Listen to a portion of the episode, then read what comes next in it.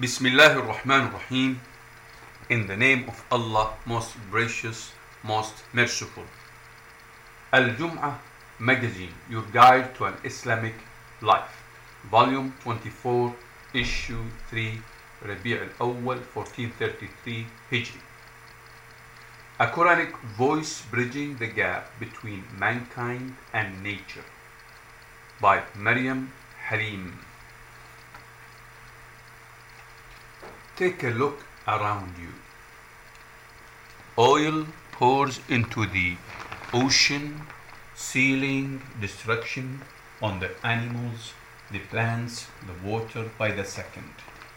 Nuclear waste decimates entire regions, creating refugees and corpses out of its inhabitants, human, beast, bird, and fish, making the earth unfit to grow, the air unfit to breathe, the water unfit to drink.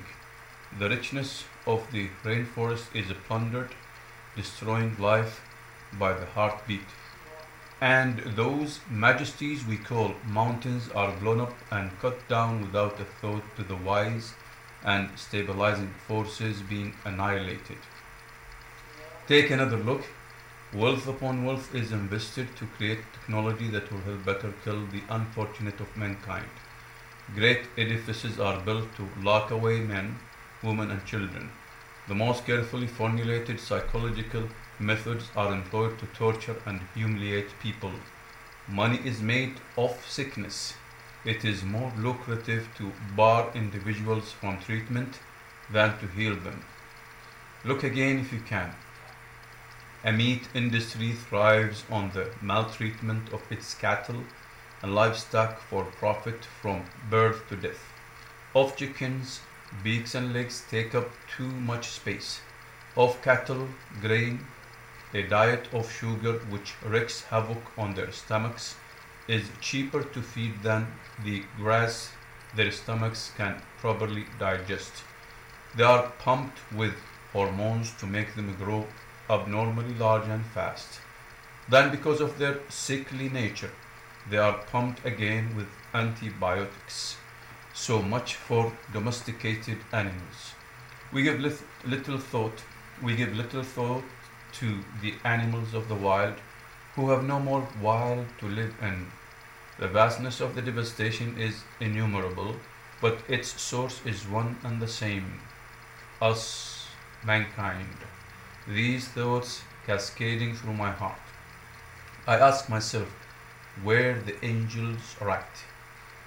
Now behold, your Lord said to the angels, I am placing upon the earth a human successor to steward it. They said, will you place thereupon one who will spread corruption therein, and who moreover will shed blood, while we ever exalt you with all praise and hallow you? He said, indeed, I know what you do not know. Surah Al-Baqarah, chapter The Cow, chapter two, verse thirty. They must have known something about our clay nature to question at the celestial assembly why Allah should place mankind on earth as its principle, a creation with so tangible a tendency to violence and arrogance. But before I betray myself as misanthropic, I will say now that in these verses Allah Himself comes to our defense. Thus He taught Adam the names of created beings, all of them. Thereafter He arrayed them before the angels. Then He said, tell me the names of these, if you are truthful in saying that man is undeserving, undeserving of the stewardship. Surah Al-Baqarah, Uh, chapter two, verse thirty.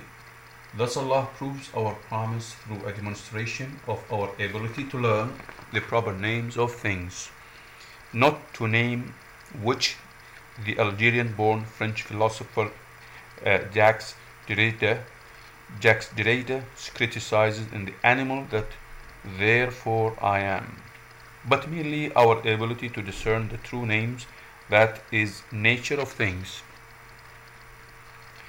That is to say, this notion of naming in these verses points to mankind's ability to learn the proper ways of our world the real characteristics of our fellow creatures. This naming constitutes our ability to overcome our self-centeredness and inclination to dominate through an understanding of the life around us. It is this gift of being able to know the names, again, not ourselves naming, but learning the names of others, that is our saving grace. It is this ability to know the names, the God-given nature of things for which Allah placed us as stewards of the earth, not dominators, not lords, but caretakers, maintainers of created harmony. This is what a steward is, one who takes the time and has the humility to listen to the other in his midst, learned or learn from it, respond to it. It is this trait, however, hidden in our violent times that we must now strive to surface, strive to express and implement. In looking deeper at the angel's critique, I hope to issue a critique of humanism, the current reigning ideology of mankind's position and relation to the rest of the world. My contention is that in our modern age, the humanistic worldview has led to the same psycho-spiritual disease that other ideologies have been responsible for unleashing in man in other ages. The very fear the angels had regarding our race, the fear of our bloodthirsty and corrupting hands. I hope to further dissect the problem of humanism using Mary Shelley's poignant, Mary Shelley's poignant little novel, uh, Frankenstein. After laying down clearly, I hope, the problems of humanism, specifically in its impact on the natural and human world, I hope to look more closely at the Quran's alternative view of the place of humanity in the world, along with an in-depth discussion of how it looks at what we have come to call the natural world, or nature, which I will keep in quotes throughout, as I think it a problematic and inaccurate view of these other beings. one. An introductory glance at humanism. Before critiquing humanism, it would be helpful to begin with a brief description, description of it and its history. There is question as to when humanism first became an idea to be mentioned. Indeed, it may be looked at as a mindset that has influenced peoples and thinkers of varied places throughout the ages, or at least this is what Europeans of the last two centuries, like Martin Heidegger, in his letter on humanism, argued. I think dating its systematic intellectual and cultural propagation to fifteenth century Europe is most accurate. The Renaissance, the scientific revolution, and the Enlightenment were periods of tremendous political and intellectual uh, shifting that took place in and around the fifteenth century. During this time, the church reliance on faith and a feudal hierarchy all lost ground. The importance of man, his ability to reason, his ability to control and manipulate, learn and discover, all surfaced in this era and took reign of European society, its thought and social setup. Humanism was its birth child. Humanism, in a nutshell, is a belief system that upholds mankind something unique, something apart from the rest of the world. Not only is mankind placed apart, it is placed above and extremely important with the ability to manipulate and control the rest of the world. Humanism rests on the belief that man, unlike the rest of the world, has no nature, has no fixed element, but rather can become whatever it wants to become through use and manipulation of the world and around him.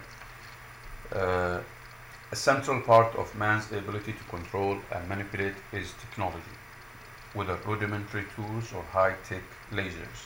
The fifteenth century Italian philosopher Giovanni Pico della Mirandola, in his speech on the dignity of man, sums up best what it is humanism stands for, or what humanism stands for.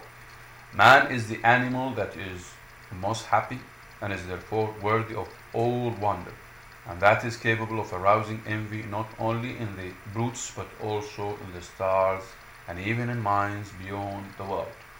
How Mirandola is able to state this with such surety is beyond me. But that aside, here we have a perfect rendition of the privileged place of man within the humanistic tradition. We are enviable. We are enviable. Not only does humanism contend that man is privileged and envied by the whole of the universe, but he is even needed by God. Mirandola describes how the artisan created the world, but desired that there be someone to reckon up the reason of such a big work, of such a big work. Such is the weight, the un, uh, impeachable importance of man. Such is the source of the humanistic view of mankind's supposed self-sufficiency and uniqueness of power and ability.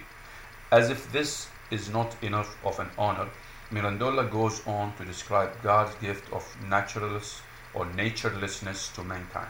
Addressing Adam, he states, "Thou art confined by no bounds, and thou wilt fix limits of nature for thyself. I have placed thee at the center of the world." He then informs him that man can either descend and become like a brute, or rise and become divine. All is within the ability of mankind. I would like to note here that my problem with the humanistic thought is not that it distinguishes mankind per se. I think it would be folly to try and deny that there is something different about mankind. One only need to look at our ability to destroy as a proof of this. Nor do I take issue with the fact that man can be great and just, or demeaning and unjust. We have too many examples of such a range of mankind's abilities to deny this. Rather, what is problematic, and extremely so, is that humanism views mankind is that humanism views mankind as wholly different, natureless in the face of nature, most important, most prominent, utterly unconnected with the rest of the world. Here is the central problem of humanism, and it is a fatal one. In claiming we have no nature, no limit, we create room for ourselves to consistently transgress those limits to the detriment of ourselves as well as our fellow creatures. In holding that we are at the center of the universe and the envy of it, we give ourselves rein to cut down anything in our greedy path of extravagant consumption. In proclaiming that we are utterly unique among the rest of the worlds, we blind and deafen ourselves to the need to the needs of our surroundings. It is nothing more than a deplor, deplorable excuse to allow our arrogance to run wild. It is this devastation that Mary Shelley strives to uncover in her novel Frankenstein. Part two. Look in the humanist mirror and meet Frankenstein. Frankenstein is a fine critique of the humanistic worldview in which man dominates all, in which the world and its latent discoveries are there for man to plunder and lord over. It is a brilliant warning, herald, it's a brilliant warning, herald of the harm This uh, this uh, ideology wreaks on the world, on our very existence through the aid of technology and scientific discovery. Frankenstein, Uh, contrary to popular conception, is the name of the creator, Victor Frankenstein, not the creature he creates.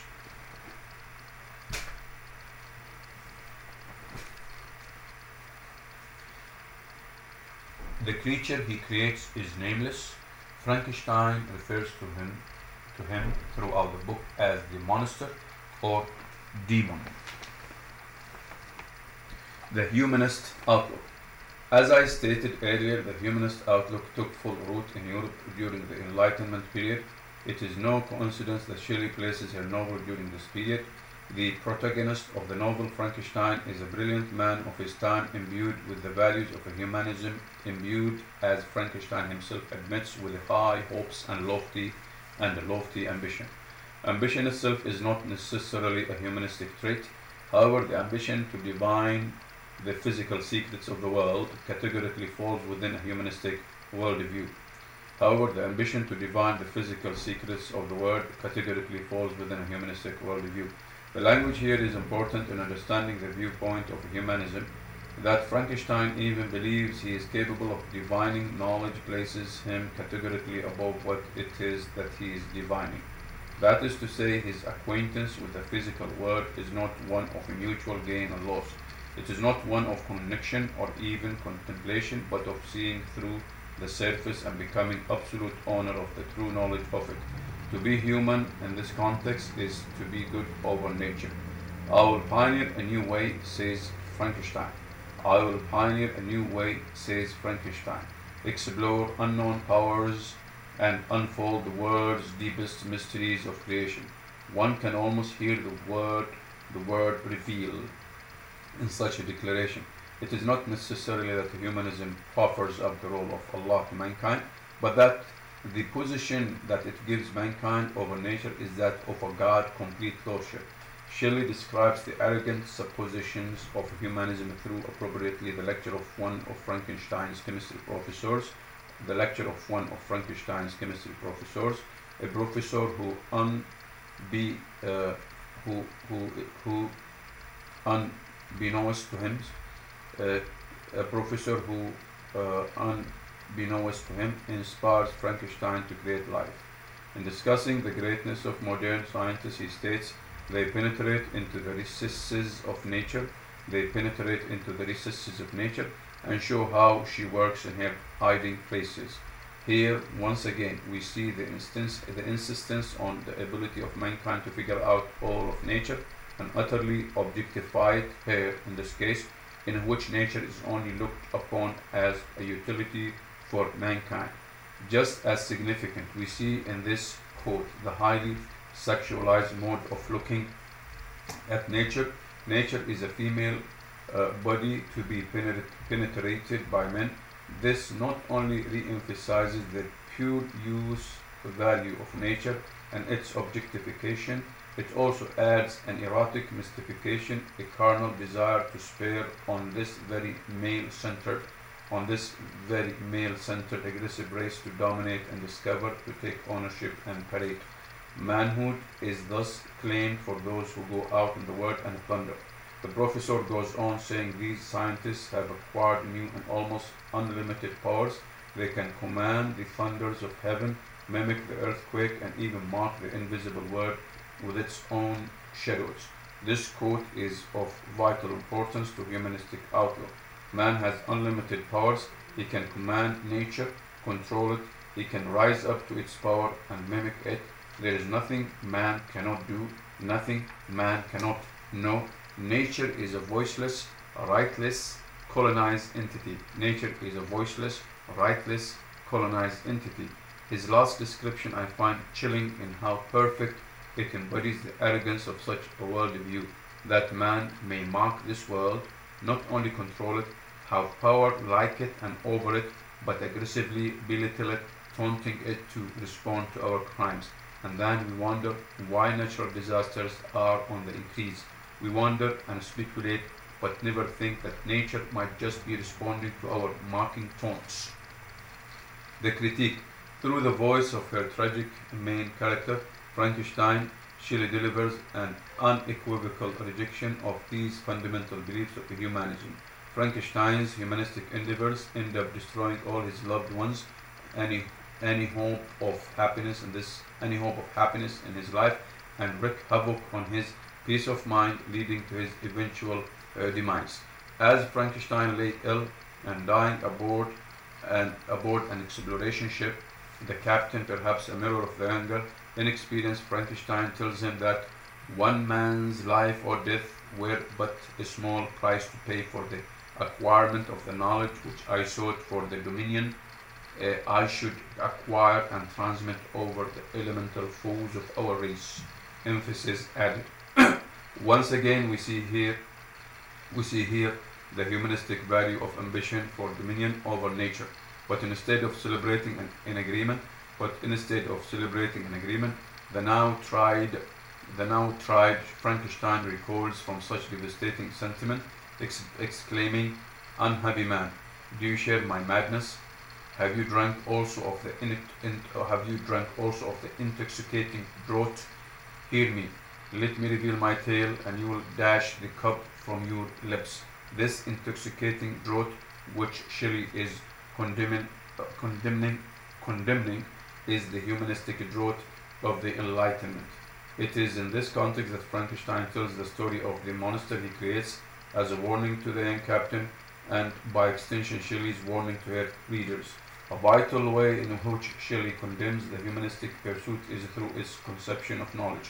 Specifically, she criticizes the notion that knowledge, specifically or especially Scientific, technological knowledge has no limits. Shelley, uh, through her character's creation of the monster, shows what uh, mon monastricities, monastricities uh, show, shows what monastricities may be created if we uphold such uh, a belief. Knowledge must have a limit. Human beings must approach the natural world with caution for the very reason that we cannot control it. Learn from it, Frankenstein tells his companion, if not by my precepts, at least by my example. How dangerous is the acquirement of knowledge, and how much happier that man is who believes his native town to be the world than he who aspires to become greater than his nature. Here uh, Shelley crushes the humanistic belief that man has no nature, that his nature is whatever he sets out to make it. On the contrary, man has a nature, and if he transgresses it, he will be destroyed in the end, like Frankenstein is. Not only will he be destroyed, but first his knowledge will uh, create a path of destruction unforeseeable and uncontainable. Irrevocable harm, unforeseeable consequences. This is perhaps the most poignant ethical condemnation of the humanism in Shelley's novel. Frankenstein, blinded by Uh, the arrogant presumption that he could not only control the natural world but also his creation or invention, if we would like to, as I would, make an analogy between the monster and technology in general.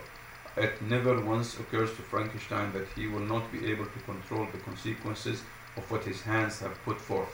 Here Shelley delivers quite a prophetic message. At the cusp of the Industrial Revolution, her keen eye, seeing clearly the trajectory of this zeal to blind, sorry, this zeal to build, to create, to control. Uh, her keen eye, seeing clearly the trajectory of this zeal to build, to control, sorry, to create, to control, that our path of discovery and exploration will lead less to progress and more to destruction if we do not proceed with care and contemplation on the consequences of our actions. Frankenstein comes to this realization, but far too late, but far too late. Only after witnessing the decimation of life around him does he in desperation understand his mistake and exclaim in hopeless anguish, I ardently wished to extinguish that life which I had so thoughtlessly bestowed. Most scientists within the war technology industry do not have Frankenstein's level of uh, conscientiousness, however late in coming. But if they had, we would hear them echo for eternity the words of Shelley's character. I felt I had committed some great crime, had created a fiend whose unparalleled barbarity, whose unparalleled barbarity had desolated my heart, if only they had hearts to desolate. In drawing an analogy between the monster and technology, we see the profound ethical implications. It becomes a fascinating view into the life that technology takes on its own, takes on its own, which is, I might add, not science fiction at all, but, oh, so very real. I was the slave of my creature, laments Frankenstein. The monster dictates Frankenstein's actions, the way in which he must conduct his relationships, the trajectory of his life plans. It is not because the monster has the power to force Frankenstein to do anything. Frankenstein still has his freedom. However, the presence of the monster, his ability to act in ways that Frankenstein never imagined, his autonomy of spirit, irrevocably impacts Frankenstein's life and the lives of those in his circle, for the, for the worse. Like I said, this is not a far-fetched reality, but actually quite immediate. The technologies we create take on a life of their own, the impact of which is widespread and cannot be stopped. We cannot control our creations of technology or even words, what they will be used for, what they will become. Knowing this full well and knowing the violent world in which we live in, we must proceed with weighted consciences, contemplating with gravity what we will unleash upon the world. Instead, we see caught up in a reckless frenzy, we see caught up in a reckless frenzy, and this will not change until we develop a sense of responsibility and accountability. In the end, we do become slaves to our technological inventions, whether it be Uh, through our compulsion to use them or our unwilling submission to them. Nuclear disasters enslave all their victims, dictating to them how they must know, how they must now live their lives, and the consequences if they do not. One can almost hear the echo of the monster in these technological disasters. Slave, you are my creator, but I am your master. Okay? Obey. Sorry. Slave, you are my creator, but I am your master. Obey. Slave, you are my creator, but I am your master. Obey. And obey we must. It is vital to note here that the monster was not born bad. He was not born with violence as his goal, the decimation of mankind as his purpose. He was born a clean slate, if you will. Frankenstein could have put whatever, whatever he so wished to into whatever uh, he so wished to into the monster's psyche. But Frankenstein, out of horror, abandons him. The monster is left to wander ignorantly and aimlessly. Each time he meets with human beings, he is viciously repulsed. The monster wants to be accepted by mankind into mankind.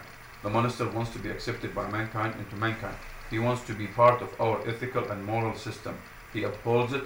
It is only after he repeatedly meets with painful rebuke that he, in outraged pain and sorrow, vows eternal hatred and vengeance to all mankind. In his words, the monster recalls this moment. I was like a wild beast that had broken the toils, destroying the objects that obstructed me. From that moment I declared everlasting war against the species, and more than all against him who had formed me and sent me forth to this insupportable, insupportable misery. I find it fascinating that this creation of mankind is given intellect and speech. If we turn to our analogy of technology, this adds an even more condemning twist to our humanistic approach to the world and the technology. It is not that we create evil technology per se, even though the intentions behind many of these creations are in fact quite evil. Rather, it is what we put into them that makes them so destructive. It is how we react to them, if you will, how we interact with them, that makes them so harmful. We cannot blame technology for the world's catastrophes. We can, we can only blame the makers of technology. Like the monster, if we put into it the care and concern for the world, including ourselves, we would never be in the mess we are in. And so technology may claim, as the monster does at the end of the book, am I to be thought the only criminal? Will all humankind sin against me? Likewise, the argument that the messed up state of the world was somehow a sacrifice for progress, for wealth and ease, completely falls through. Likewise, the argument that the messed up state of the world was somehow a sacrifice for progress, for wealth and ease, completely falls through. Had we started with the right pr uh, premises, we would have been sure to create and invent in a holistic, ethical manner. Had we put into our technologies the care and concern for ourselves and our world, for the present and the future, for those we understand and those we do not, had we done this, we would now be living in a world of prosperity for all, including the communities of the natural world. We would all be flourishing in harmony and not sagging under the weight of our insatiable, maddening desires. Shelley's Frankenstein read in this way is a truly, or read in this way, is truly is a truly revolutionary piece of work. We could have had just as advanced a world, ever more so, but our arrogant, narrow-minded premises led us astray and led us to the desolation of our hearts. The nature connection. I have thus far issued Shelley's negative argument against humanism. Frankenstein, however, is not merely condemnatory. The novel holds in it a positive message as well, a calling to another way of conducting oneself in the world, a way that calls on mankind not to objectify and dominate nature, but to embrace it, march in tune with its rhythm. While her character Frankenstein is caught up in the humanist dream of dominating and creating, he is utterly cut off from the natural world. Uh, he neither notices it nor does it impact him at all. Only after he completes his work and the enormity of what he has created has dawned on him does he begin to notice nature again. Only as he attempts to remove himself from his previous actions and outlook does he turn to the natural world. These sublime and significant scenes offered me the greatest consolation that I was capable I was capable of receiving. They elevated me from all the littleness of feeling. The sight of the awful and majestic in nature had indeed always the effect of solemnizing, uh, solemnizing, my, solemnizing my mind and causing me to forget the passing cares of life. Shelley uses Frankenstein's best friend as a model of what she thinks is a more balanced human being, someone to uh, revere and follow. But even human sympathies were not sufficient to satisfy his eager mind. But even human sympathies were not sufficient to satisfy his eager mind. Frankenstein says of his friend, the, se the, scenery, the scenery of external nature, which others regard only with admiration, he loved with ardor. Shelley hits on something vital here, and something vitally missing from the humanistic outlook. It is not enough just to admire the natural world. It ought to be raised to a more intimate level, a more equal relationship with human beings. We ought to love nature as we love our fellow human beings. Frankenstein gains strength from both his friend as well as nature. They too, the friend and nature, are coupled, uh, paralleled. A selfish pursuit had crammed and narrowed me. A selfish pursuit had crammed and narrowed me until your gentleness and affection, says Frankenstein of his friend, warmed and opened my senses. He goes on to say in the same breath, a serene sky and verdant fields filled me with ecstasy. The present season was indeed divine. The more exposure Frankenstein has to the natural world, the more he becomes repulsed by the humanistic outlook that mankind is somehow above the rest of the world, that we have characteristics that place us in an envied position.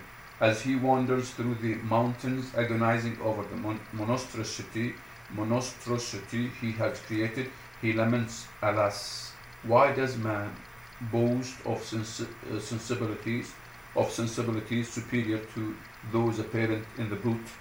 It only renders them more necessary beings. If our impulses were confined to hunger, thirst, and desire, we might be nearly free. Here Shelley, uh, through uh, Frankenstein, now articulates a thought in complete odds with the humanistic view of mankind. She not only doubts mankind's special status of superiority over nature, but also whether our supposedly unique characteristics actually help us, actually place us above the rest of the world.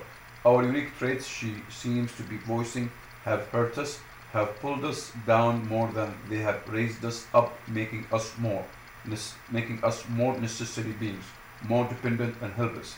The truth of her statement reverberates around our myriad current crises, human and environmental. The, mono, the, monos, the monstrosity of mankind. The monstrosity of mankind. Frankenstein created a monster, this is what the novel tells us, but I think we may safely peel away more layers of meaning. First, as I stated earlier, the monster was not born a monster. He became so because of how human beings interact with him. Second, the monster may be looked at as a reflection of mankind itself. Indeed, it is through the eyes of the monster that we see Shelley's sharpest criticism of mankind and its humanistic outlook on the world. The monster's sole delight in the early months of his creation was nature, his sole comfort and company. My chief delights were the sight of the flowers, the birds, and all the gay apparel of summer. On the other hand, the human beings he observes are completely wrapped up in their own world, untouched by the natural world, in a bubble of self-sufficiency, which we know is untenable in the long run. They, the human beings, loved and sympathized with one another, and their joys, depending on each other, were not interrupted by the casualties of winter on the world outside that took place around them. Not only is man cut off from the cycles of the natural world, but he possesses a fearsome viciousness. As a freakish-looking outcast, the different one, the other, the monster is shunned and attacked everywhere he goes. Finally, he hides away in a hovel. Here then I retreated and lay down, happy to have found a shelter, however miserable, from the inclemency, from the inclemency, from the inclemency of the season, and still more from the barbarity of man. The monster not only picks this up from his own experience, but also from the accounts of men uh, themselves. Men's, uh, men, says the monster, after reading some histories of the human race from books he found, appear to me as monsters thirsting for each other's blood, and yet It was not all horror and violence. Men he witnessed with his own eyes and from the books he read were capable of great goodness. It was a conundrum he found hard to reconcile. These wonderful narrations inspired me with strange feelings. Was man indeed at once so powerful, so virtuous and magnificent, yet so vicious and base? Thus we see, nor can we get away from the fact that human beings, unlike other creations, have the capability to move from one end of the behavioral spectrum to the other. The humanistic worldview translates this ability as man not having a nature, not having an essence, being in a way limitless. Shelley disagrees with this conclusion. Man has a nature and therefore limits as to what will keep him intact. But man can transgress those bounds and destroy himself and the world around him. The humanistic worldview allows for this continual transgression of man's nature, which leads to a transgression of all nature, man included. Frankenstein comes to the conclusion that ambition and passion and the pursuit of knowledge is at the core of uh, our flow and must be reined in and limited. A human being in perfection ought a human being in perfection ought A human being in perfection ought always to preserve a calm and peaceful mind, and never to allow passion or a transitory desire to disturb his tranquility. I do not think the pursuit of knowledge is an exception to this rule. In other words, what man's nature demands and seeks is peace. Though Shelley doesn't recognize this, as far as we can tell, this is one of the meanings and names of Al-Islam. Part three.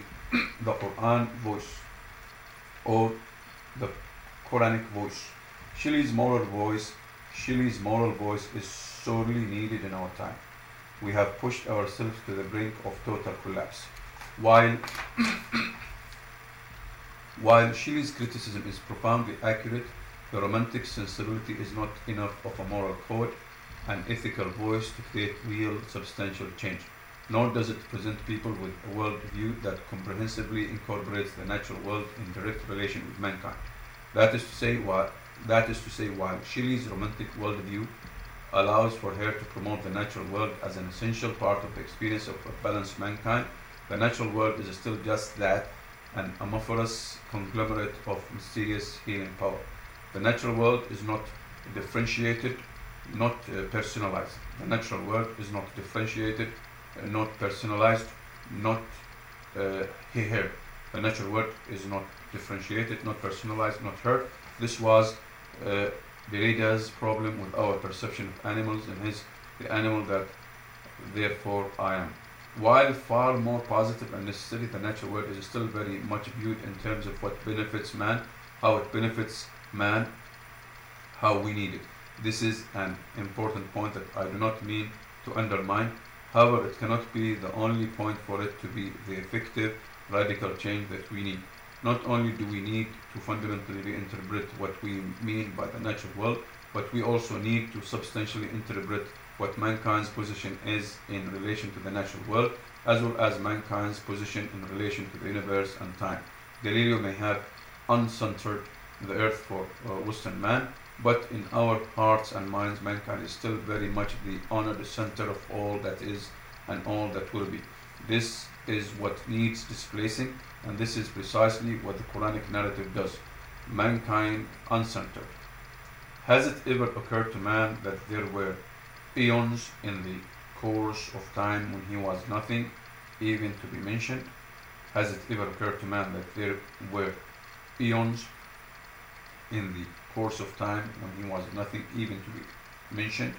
The Quran's seventy-sixth surah opens with this disquieting, disquieting, disquieting, even startling verse. It is meant to unsettle. It is meant to jolt us up out of our self-aggrandizing perceptions of ourselves and our importance in the world. That the verse is in question format increases the sharp rhetor rhetorical tone of the meaning. Has it ever occurred to us? Has it ever entered our besotted, narcissistic consciences, besotted, narcissistic consciences, that we may not be as awesome and enviable, to borrow Mirandola's word, as we think we are? Have we ever paused in our incessant self-focus to ponder how very small and insignificant we might actually be in the whole scheme of creation.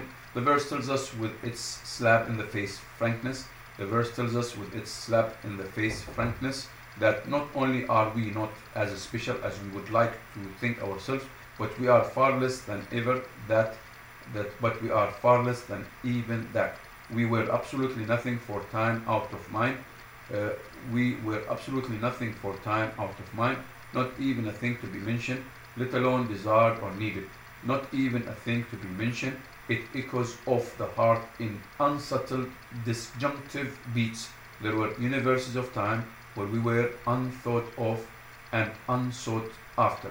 This shift in mindset regarding the place and importance of mankind is vital for any lift away from the humanistic outlook. That is to say, the humanistic outlook has uh, presupposed the centeredness of man in relation to the rest of the world. Man is what is important. What is singularly different, unique, is man, but to the detriment of the world.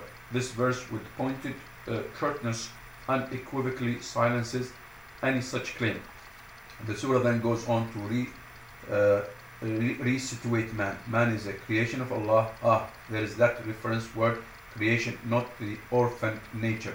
Like the rest of the created words, indeed, it is we alone who have created man from a sperm drop of mingled fluid to try him in life.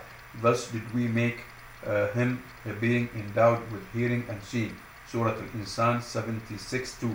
It is this endowment of these senses along with the sense of the discerning heart, the organ of moral and ethical thought mentioned in several verses and always linked with the senses of hearing and seeing, that gives the existence of man an additional burden, a moral one. We were created not because Allah needed or wanted us uh, to appreciate this created work, but to be tried.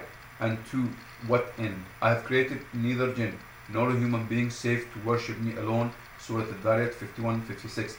Thus our existence is one of being held to account for how we interact in our world.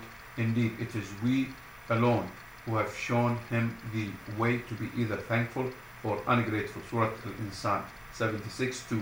The Quran consistently reiterates its stance that mankind is not the be-all and end-all of creation. It does this both indirectly through discussing the wonders and magnificence of creation, and also headlong addressing mankind itself, putting it directly in its place. Thus the Quran asks, are you human beings a more prodigious creation, or is the sky?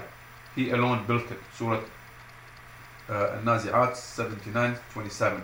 The subsequent verses go on describing the magnitude of the creation of the heavens and the earth, the mountains and the waters, the night and the daylight. At the end of the uh, description, it states, all as enjoyment for you and for your cattle for a time.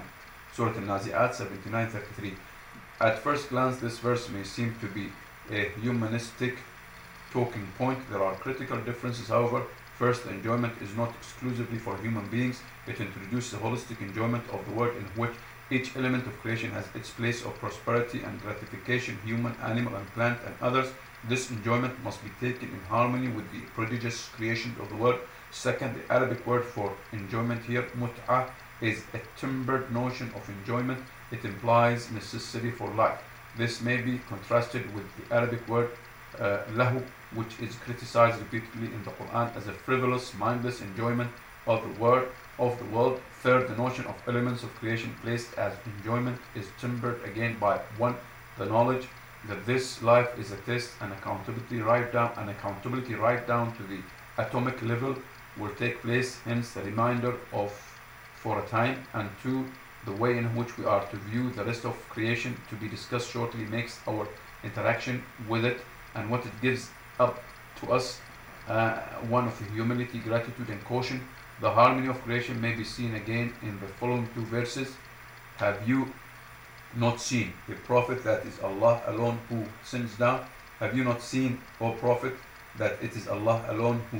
Have you not seen, O Prophet, that it is Allah alone who sends down from the sky water whereby we bring forth fruits of varying colors, and also in the land mass of some mountains there are streaks, white and red, varying in their colors, as well as others intensely black, intensely black, and so too among humankind and all birds and wild beasts and all cattle. There are varying colors as well. Surah Fatir thirty-five, verses twenty-seven and twenty-eight.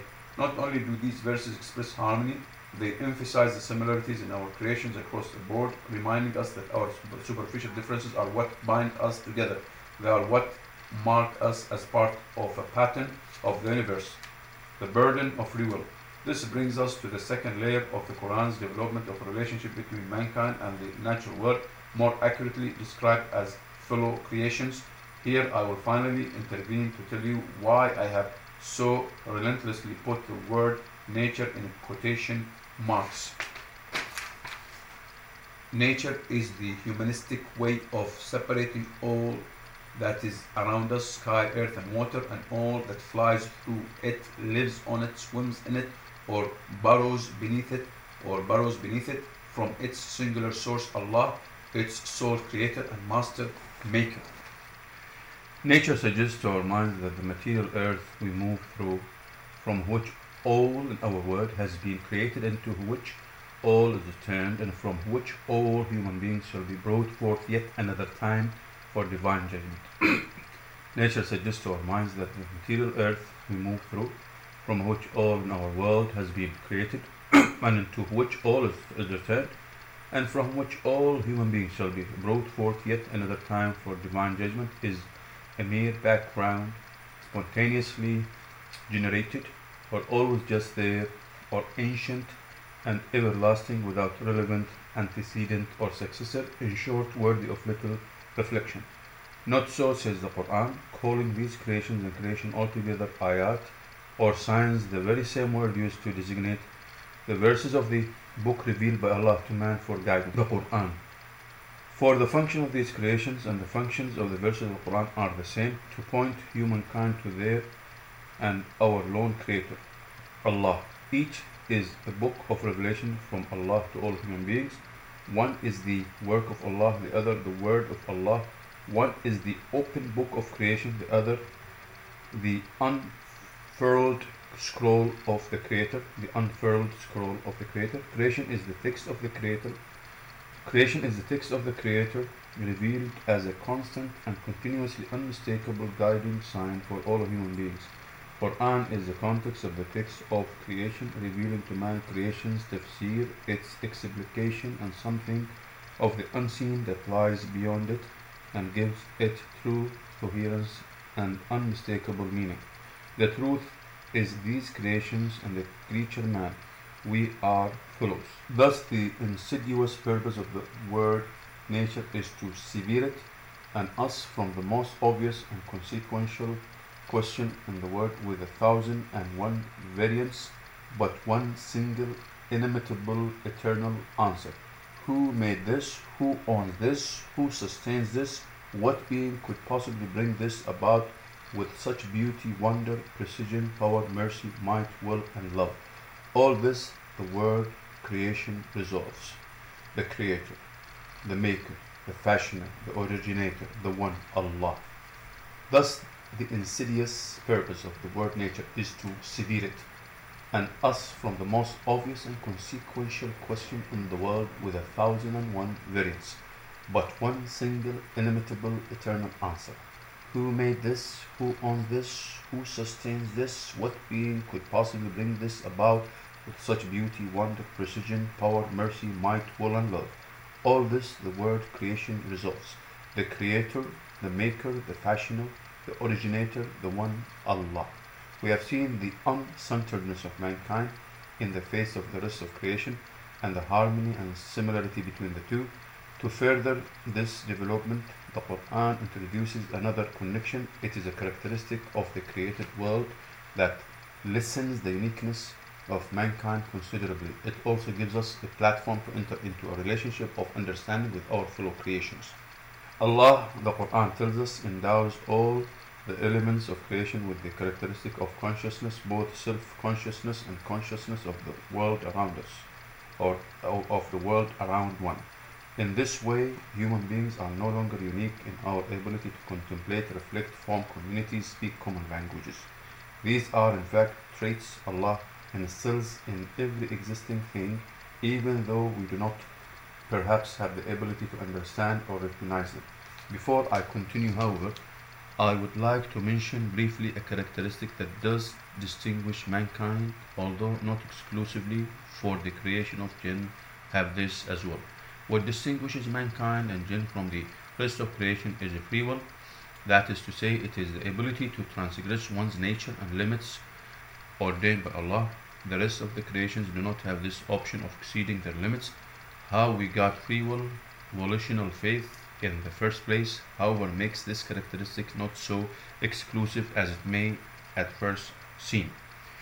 Indeed, we did offer the trust of volitional faith to the heavens and the earth and the mountains, but they refused to bear it and were fearful of it, yet the human being bore it but could not uphold it. Indeed, he was most unjust concerning his own trust and most ignorant of the outcome.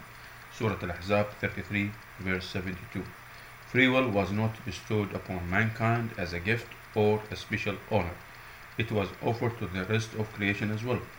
And as the verse indicates, they were far smarter creation, creations, feeling the tremendous responsibility of being able to transgress, to transgress one's bounds. We, however, as is so characteristic of us, felt we could handle it, and so took it on. It is also important to note that uh, the free will here is offered as a trust, a responsibility, a burden, or burden of accountability. It is this trust that characterizes our role as stewards of the earth, our burden as stewards of the earth.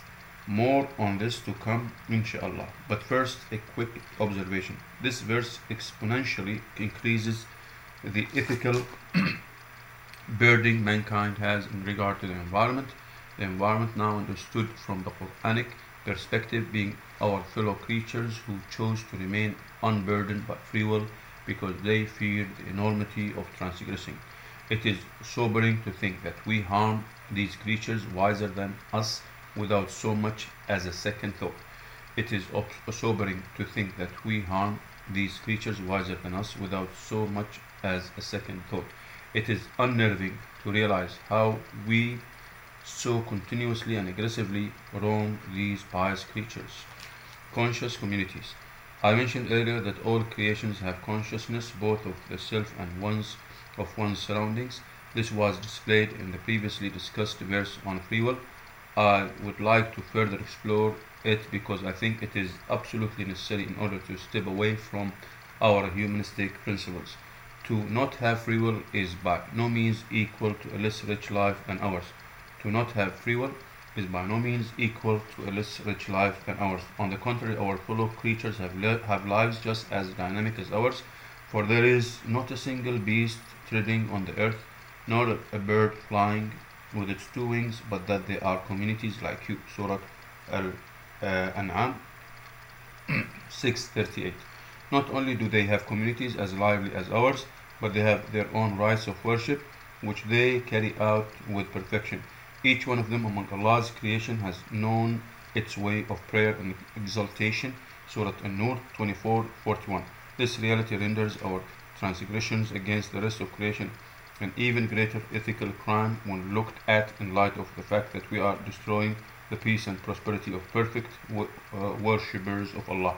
I have mentioned the likeness of our fellow creations to ourselves in terms of how we are created, how we form ourselves into communities, and how we have consciousness of who we are and what we are about, although perhaps it is a less complicated issue for those other than mankind. One could argue they get it while we are mired in confusion. But let's peer but let's peer a bit deeper into the consciousness of these creatures. While these creatures populate communities, it is important to specify that they also have language. Thus, it was a miraculous gift from Allah to the Prophet Solomon that he was able to understand the language of animals. Surah An-Naml twenty-seven sixteen. This tramples the notion that we humans are unique because we have the ability to speak. We are not unique in this respect. Rather, we are in fact limited because we cannot understand the languages of our fellow creations.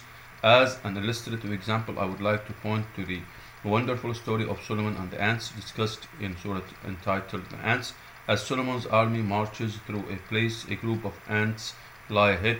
One of the ants calls out to the rest, "O ants, enter your dwellings, lest Solomon and his host crush you while they do not perceive." Surah An-Naml twenty-seven eighteen. Gifted with the ability to understand the language of the ant, Solomon hears the desperate call of the ant. He stops his army and laughs out loud in pure joy for such a tremendous gift, a gift that enabled him to hear the ants and prevent their destruction. Surah An-Naml twenty-seven nineteen. It is interesting to note that the ants know who Solomon is. They are aware of us even though we are so unaware of them. One of the lessons of this story is that while we do not have Solomon's literal gift for understanding the speech of animals, we should stop and listen carefully to the world around us, because we are crushing them under the weight of our supposed self-importance. A moral imperative. So where does this all lead them? So where does this all lead them?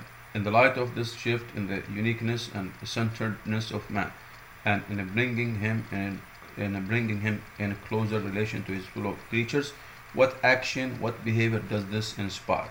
All this is framed by the Quran's unequivocal call for justice, absolute and all-inclusive justice. O you who believe, be ever upright for the sake of Allah, bearing witness to truth with impartial uh, justice. Surah Al-Ma'idah five eight. The verse goes on to describe what it means here by impartial. Therefore let not this detestation Therefore, let not this detestation for some people induce you to be unfair. I cannot stress enough the importance of this verse. The Quran is noted for its realistic view of the world, specifically of human interactions and inclinations, rather its impatience uh, with utopian conceptions of what we potentially could be. Thus, it acknowledges that we will not love everyone. We will even detest people, rightly or rightly or wrongly. It is within this acknowledgement that we will not be kindly disposed to everyone, that this is an unrealistic goal, that the verse frames the Quranic notion of justice. Despite our feelings, rightly or wrongly, we must be just. What is unacceptable is allowing for our feelings to govern our duty of being just. The verse ends with this imperative, rather be fair, for to do so is indeed closer to the fear of Allah. Therefore fear Allah, indeed Allah is all aware of all that you do. Thus, it equates religiosity, the fear of Allah, with being just among His creatures.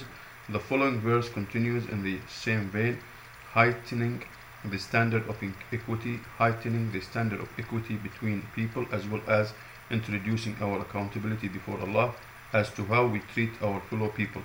O you who believe, be most upright in upholding justice, bearing true witness for the sake of Allah alone, even if it is against your own selves or your parents or your nearest relatives, regardless of whether one party is rich and the other poor, for Allah is most regardful of what is good for them both. So do not follow him to prevent equity.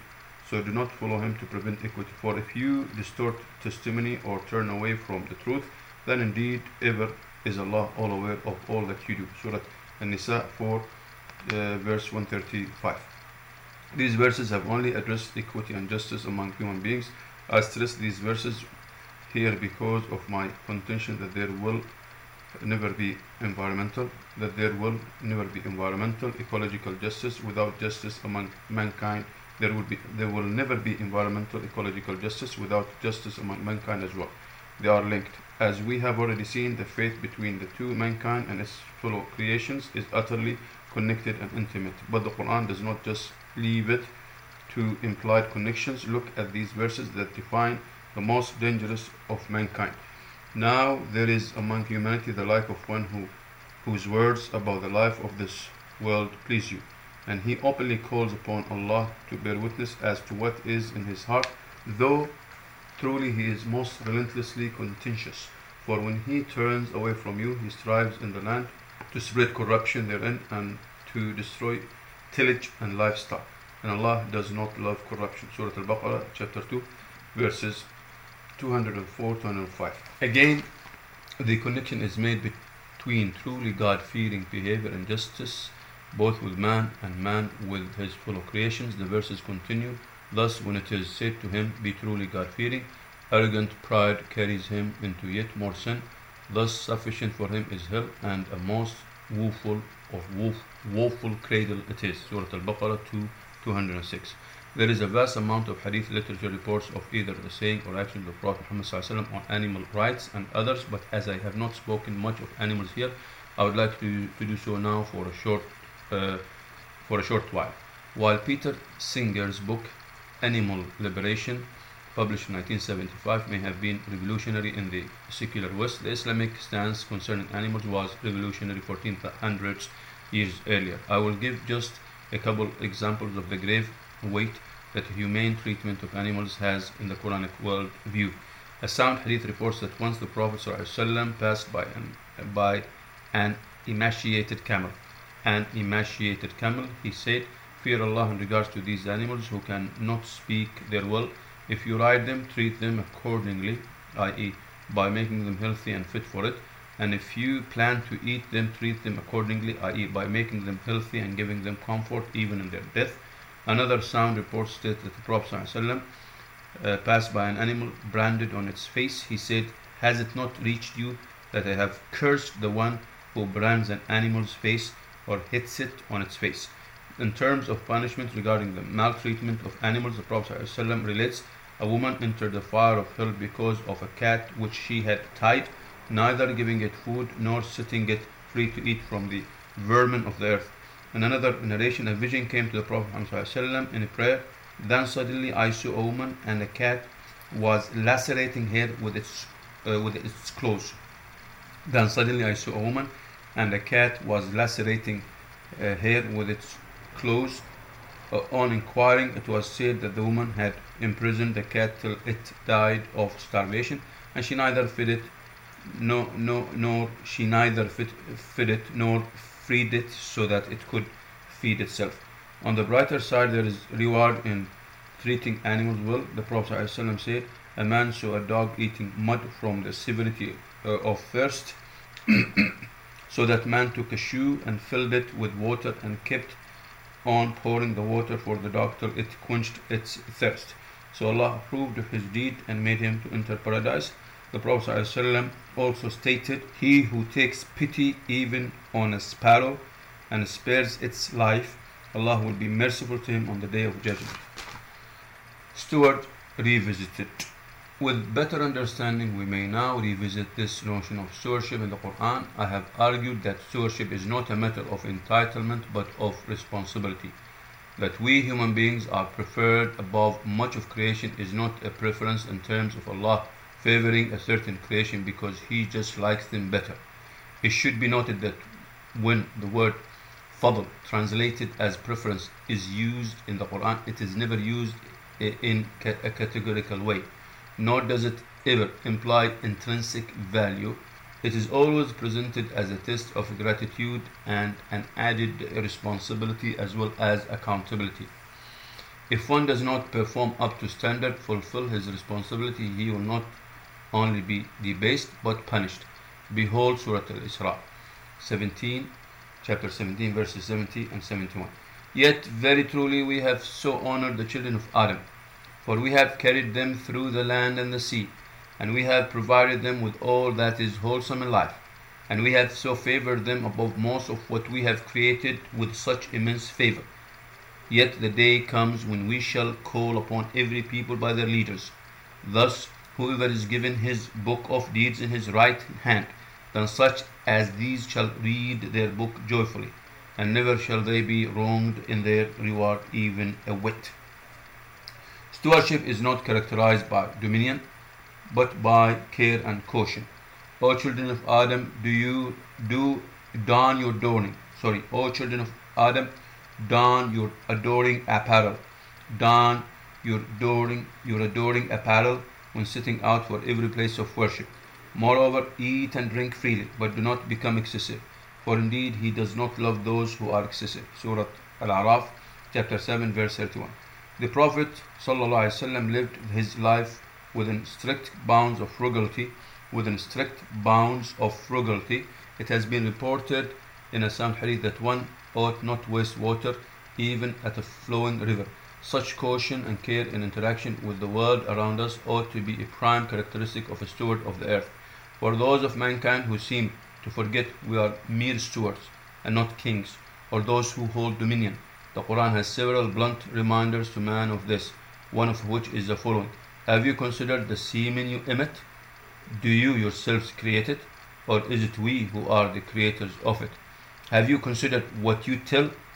Do you yourselves grow its plants, or is it we who make them grow? If we sow well, we shall turn it into crumbling stubble, and you shall forever lament, saying, indeed, we are desolated. Rather, we have become destitute. Rather, we have become destitute. Have you considered the water that you drink? Did you yourself bring it down from the clouds, or is it we who send it down? If we sow well, we shall at once cause it to become acrid. Will you not then give thanks? Do you see the fire that you kindle? Did you yourselves bring forth the tree that kindles and fuels it, or is it, is it, or is it we who brought it forth?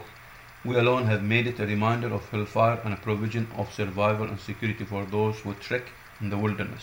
Surah Al-Waqi' fifty-six, verses fifty-eight to seventy-three. Once again, we see here the powerful rhetorical tenor of the Quran and its ability to put mankind squarely in its uh, place. It does, it does so, and in the, proce in the process utterly shatters any phantom notion of our privilege over the world around us. Thus, we see the Quranic vision of man's stewardship on earth. It is one of acknowledgement of and respect for the magnificent creations around us. It is one of care and toil to not only preserve but let flourish. It is one of care and toil to not only pre persevere, not to not only preserve, but let flourish the beings in our midst. It is one of understanding the likenesses and similarities between ourselves and those who at first glance seem so utterly distinct from us. It is learning respect and humility before them. In a word, it is taking the time out to learn the true names of the beings who inhabit the same world as us. Like I said at the outset, the angels had every right to doubt our placement as stewards, but we ought to remember who came to our aid and what abilities he gave us to overcome our faults. We do have it in ourselves to do great deeds and be good stewards of the earth.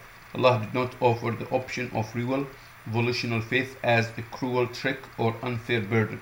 With that responsibility came ability to make this world a human, to make this world a humane place. We have it completely within our power. We have it completely within our uh, power. It is dependent only upon our actions. If only we would remember and pay heed. Yet there are among people those who would give their very souls in seeking the good pleasure of Allah, and Allah is all kind to all His servants. Surah Al-Baqarah, chapter two, verse two hundred seven.